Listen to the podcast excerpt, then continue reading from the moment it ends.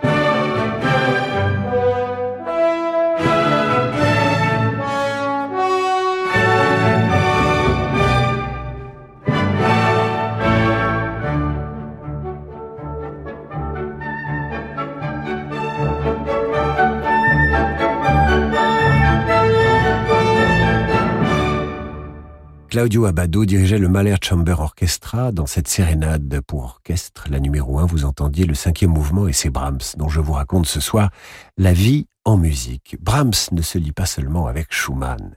Il est également fasciné par Clara, la femme du compositeur, compositrice et pianiste renommée elle-même. Après l'internement en hôpital psychiatrique de Robert, la relation entre Johannes et Clara s'intensifie. Leur correspondance adopte une tonalité passionnée. Mais la mort en 1856 de Robert éloigne Brahms de Clara, qu'il ne parvient pas à consoler. À la mort de son mari, il adresse à Clara une lettre résignée. Les passions doivent vite s'estomper, ou alors il faut les chasser, lui dit-il.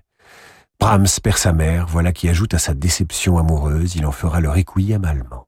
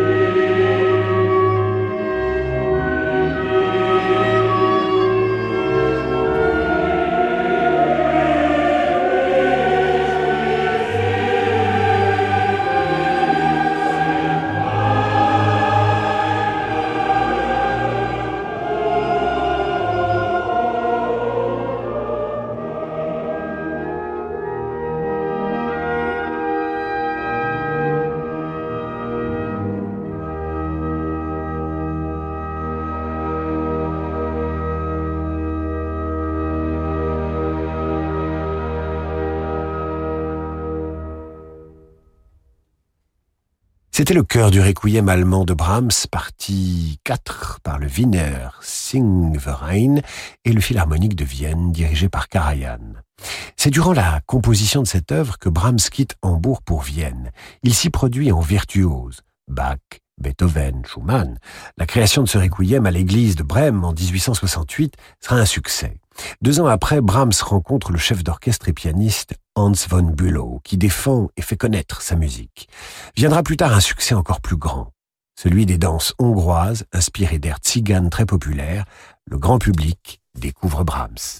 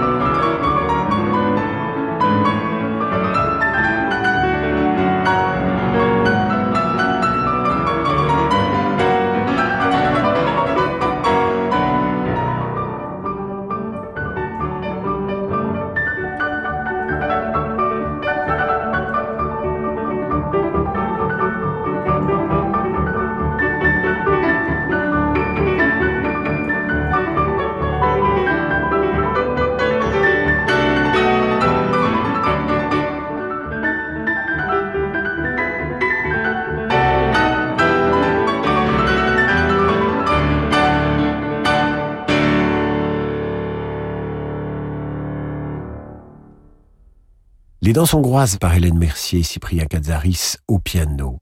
Célébré, Brahms s'enrichit et son éditeur le supplie de composer de nouvelles pièces. Il écrit alors ses quatre symphonies en neuf ans. Un temps record. La première est créée en 1876 à Karlsruhe.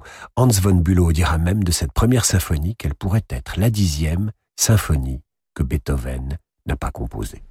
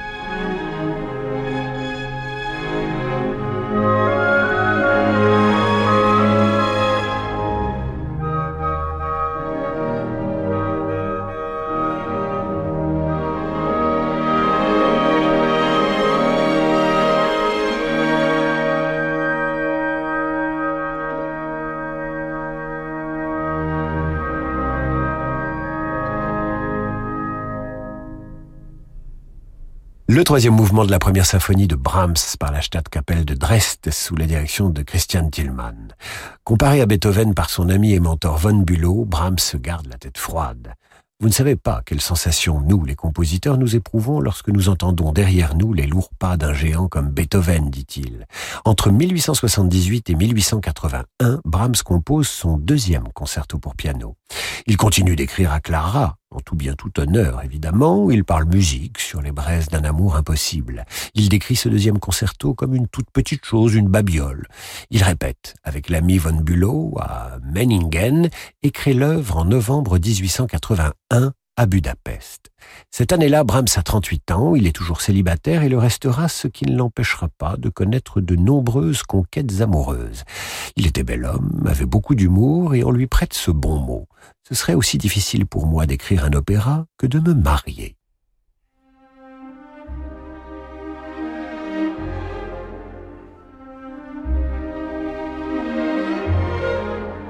David Abiker sur Radio Classique.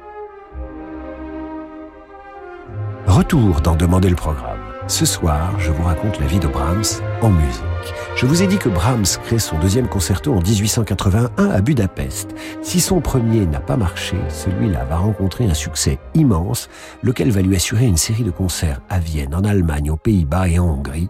C'est la gloire.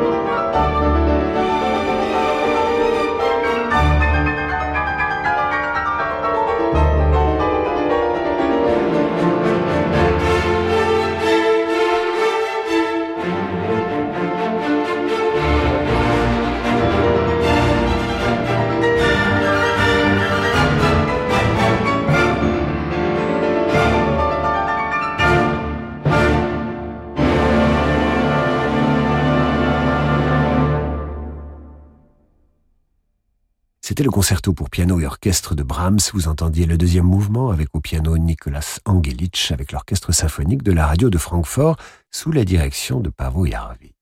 C'est durant un séjour dans les Alpes que Brahms s'attaque à sa quatrième et dernière symphonie qu'il crée en octobre 1885 l'accueil est mitigé, car l'œuvre présente en effet la particularité de s'achever par un quatrième mouvement qui est construit sous la forme ancienne de la passacaille, dans laquelle le compositeur développe 30 variations sur un motif de basse emprunté à la chaconne de la cantate BWV 150 de Jean-Sébastien Bach. La quatrième symphonie de Brahms est injustement appréciée entre modernisme et classicisme à la Beethoven. Les mélomanes la considèrent aujourd'hui comme la plus réussie, comme quoi les goûts changent.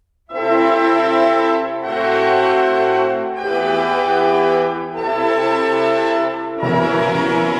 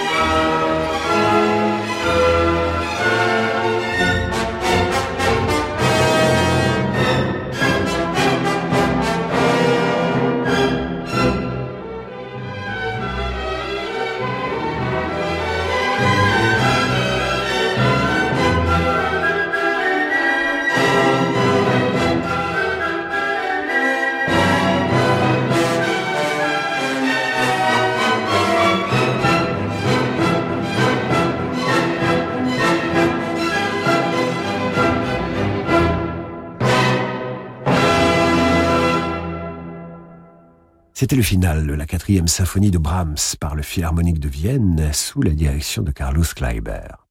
Parlons un peu du personnage, car Brahms est un personnage.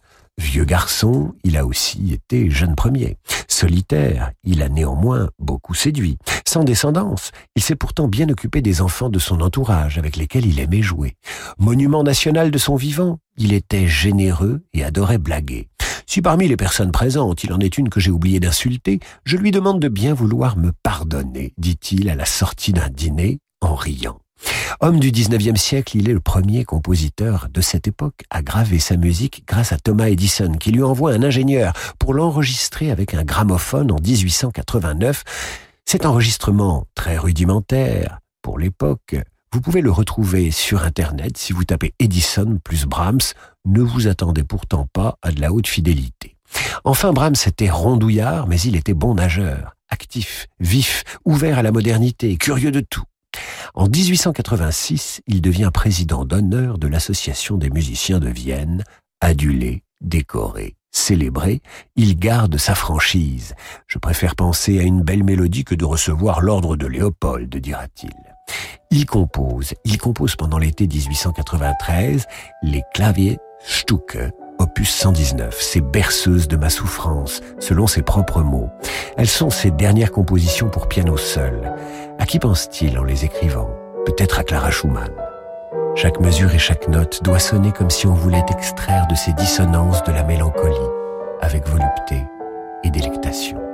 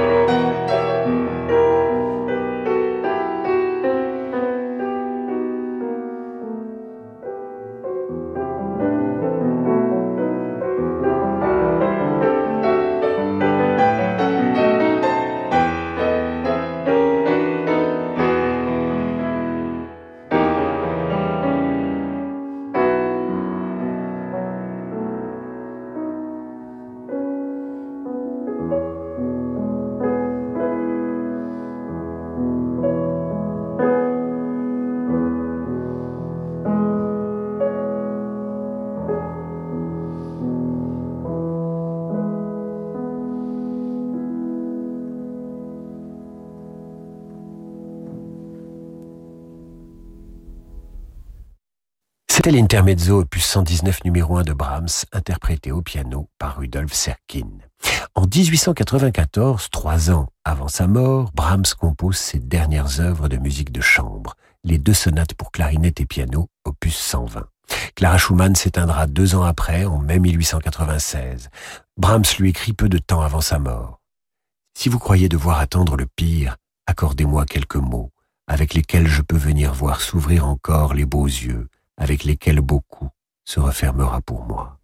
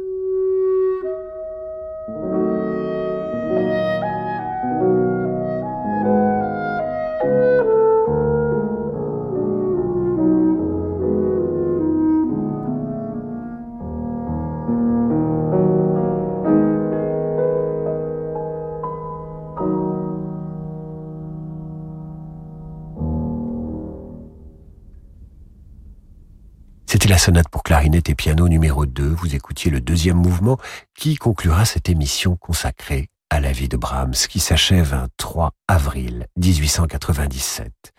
Tout proche de la fin, Brahms demande qu'on lui serve un verre de vin, un vin du Rhin qu'il aime particulièrement. Il boit tout doucement et lance non pas c'est bon d'assist gut, mais d'assist schön, c'est beau. Ce seront les dernières paroles d'un homme qui aimait la vie et la consacra à l'art et à la beauté.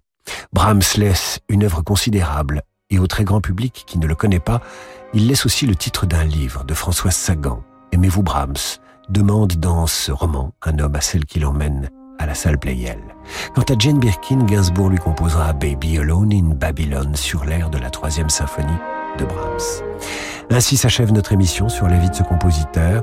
Vous retrouvez les épisodes précédents sur radioclassique.fr. Vous retrouvez maintenant Laurent de Wild et sa Wild Side. Quant à moi, je vous dis à demain 18h